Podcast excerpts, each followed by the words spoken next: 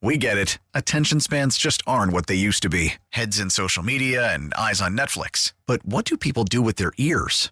Well, for one, they're listening to audio. Americans spend 4.4 hours with audio every day. Oh, and you want the proof? Well, you just sat through this ad that's now approaching 30 seconds. What could you say to a potential customer in 30 seconds? Let Audacy put together a media plan tailor made for your unique marketing needs. Advertise with Audacy. Visit ads.audacy.com.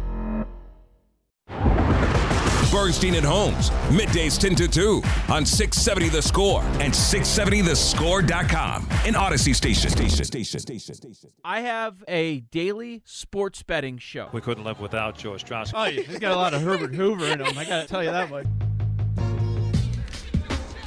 When you hear this music, you know it's Friday because we're talking about the weekend we're talking about your wagertainment opportunities with Joe Ostrowski, the host of BetQL Daily, Early Odds, BetMGM Game Day, with us on the Score Hotline presented by Circa Sports Illinois, twitch.tv slash Chicago 670 The Score. Joe, oh, what is the primary story right now from your industry about the Super Bowl?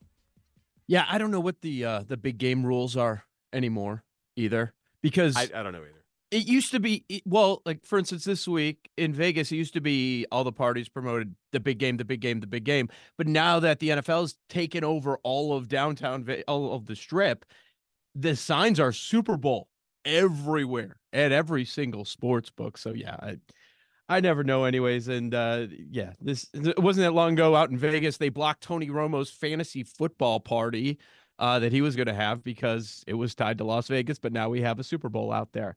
Uh I, I would say the biggest story is you're you're gonna get um some of the trickling of these large wagers that come out. It's it's kind of newsy in my world, but I would say the early line movement it it was three to start, and it surprised people that San Francisco was the favorite of three. That lasted maybe a moment or two, and it, and it was an avalanche of just Kansas City backers, which I do understand. I mean, when you're talking about Mahomes versus Purdy, look at Reid, and he's been there before against Shanahan. Is he going to be able to finally break through? And what Spags' defense for Kansas City, especially the pass defense, has been able to do. Like you look at a lot of these matchups, and it, it does tend to favor Kansas City, and you have the best quarterback in the world.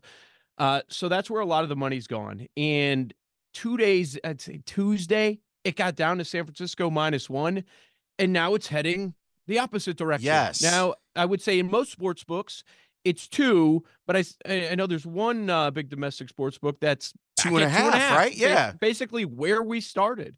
So th- that's been interesting. A lot of the the big bets that have come in, I've seen like six figures on San Francisco money line, San Francisco minus one.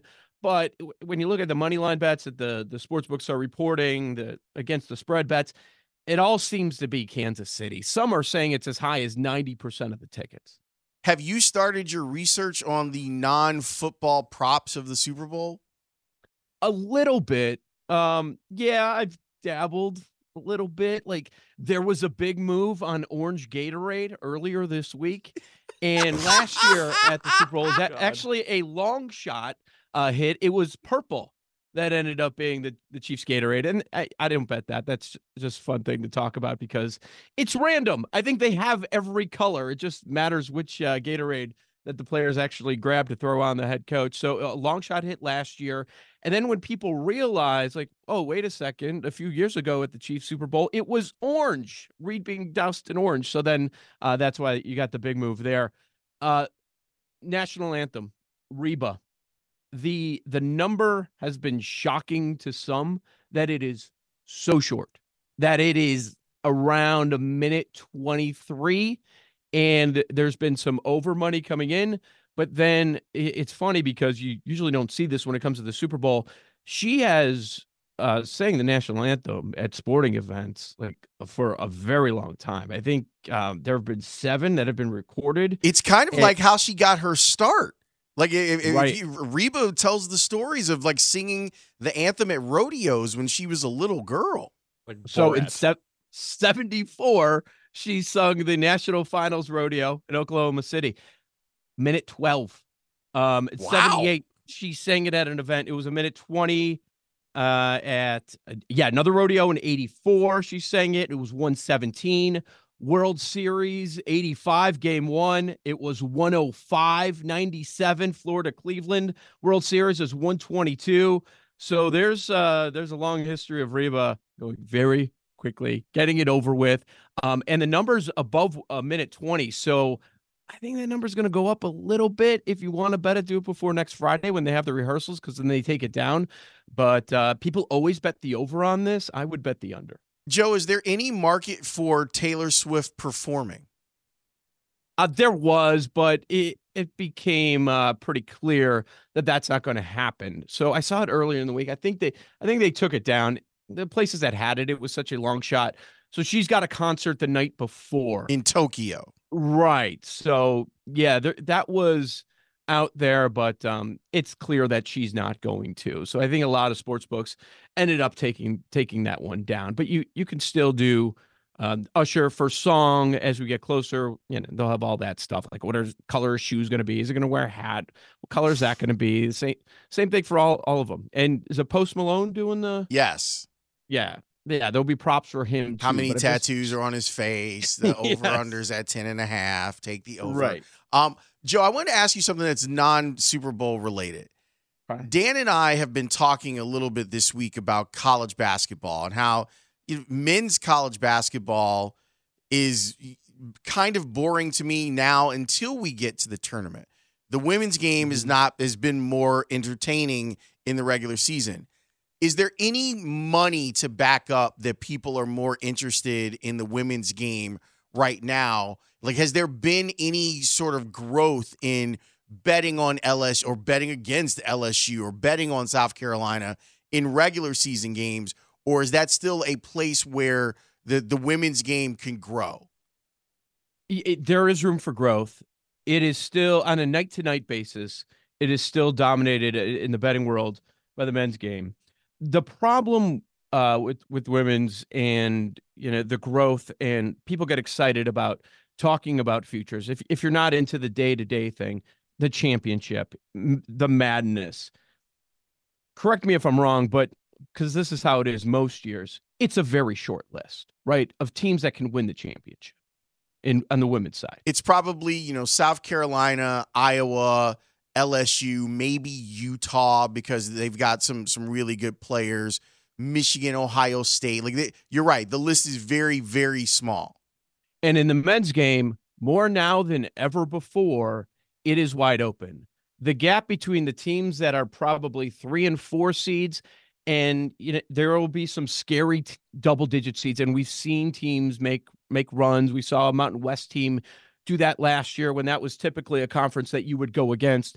Um, that keeps people very interested in the men's game because what do people like to do? They like to bet a little to win a lot and pick they, upsets. They, people love picking upsets and saying they picked it. upsets. And oh, I got this. Look, my team's a two seed.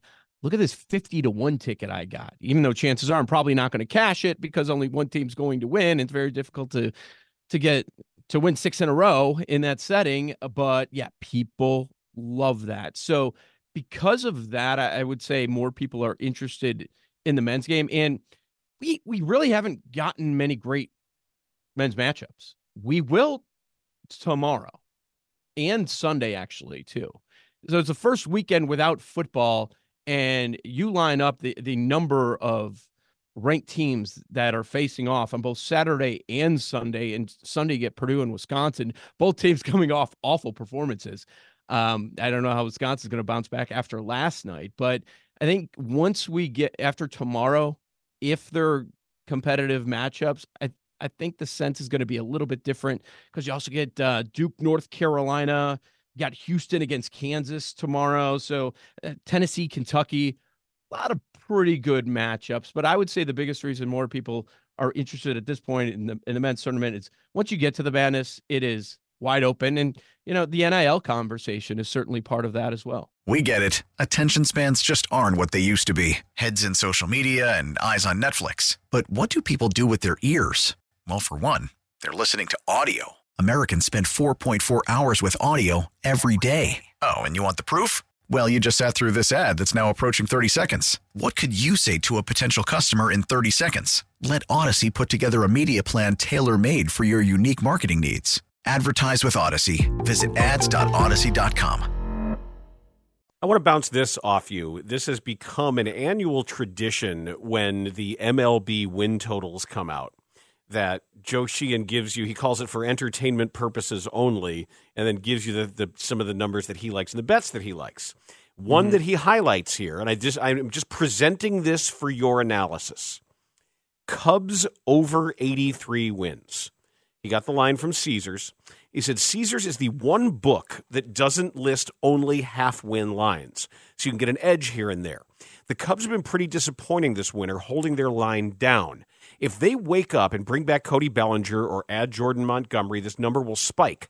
I think there's a fair chance they have one big move in them. And even if they don't, they're returning most of a team that played to an 88 win level, added on the margins with Michael Busch and Yency Almonte, and have a fair amount of upper level prospects who should help. In a related story, the Cubs are as high as plus 210 to win the NL Central. That's on FanDuel. He says that's a steal. They are for me a slight favorite right now. And you said 83 flat? Yep. Yeah, that and and right now that number's off market because uh, I see multiple sports books that are already at 84 and a half and then there are some spots that also have the Cardinals at 84 and a half. So at that division price, I mean that that's the competition. It's the two teams, right? I mean, that's how I think most people would view it. Maybe you give St. Louis a slight edge, some as high as 86 and a half for St. Louis, but that makes sense. Year by year, we've been we've seen them trend up. They're going over, going over. Last year the number was 77 and a half. They cruised to that over, and now it's time to see if they're going to make that next step. Um, yeah, that's a bit abnormal to uh, see that flat number of 83. Books want a decision they don't want to void your bet and give you your money back. They want a win or a loss there, and that's uh, that's why we always see pretty much props, point spreads for the most part where why they're on that half. Joe, I don't know if you even looked because you were probably show prepping and stuff. But mm-hmm. did the line change yesterday because of Colin Cowherd about who's going to be the number one pick? I actually did look because I mean it's you, you guys promoted the show and I saw like 800 replies about Caleb Williams and just how mad some Bears yeah, it was ridiculous. And, and, when I clicked on it, I had either blocked or muted almost everybody involved, which means yes. I'm doing something right. Yes, yes. Well, now I need to go through that process because uh, I was in on all those mentions. Uh, so there's not a ton as far as the draft. There are just a few props that, that are out there. It is the number one overall pick. It is the Okay, who's going to be the first quarterback drafted, which is basically the same number as the number one overall pick as expected.